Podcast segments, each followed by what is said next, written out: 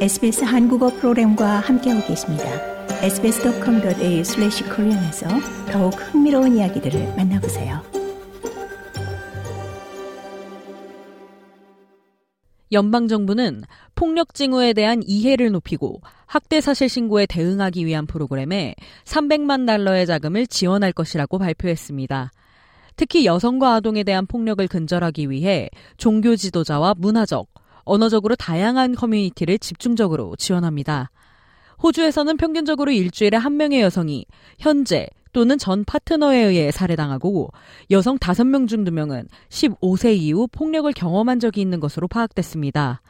다문화 여성연합의 공동 창립자인 수프리아 신 교수는 이러한 통계를 바꾸기 위해선 현재 자금 조달이 어려운 상황이기 때문에 더 많은 풀뿌리 지원이 필요하다고 강조했습니다. What you have is a few organizations very heavily funded and a lot of small culturally sensitive organizations that actually uh, struggling for funding to keep their uh, their uh, officers.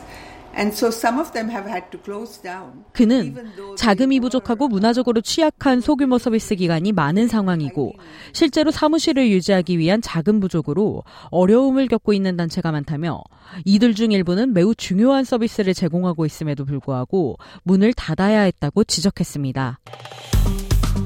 좋아요, 공유, 댓글, SBS 한국어 프로그램의 페이스북을 팔로우해 주세요.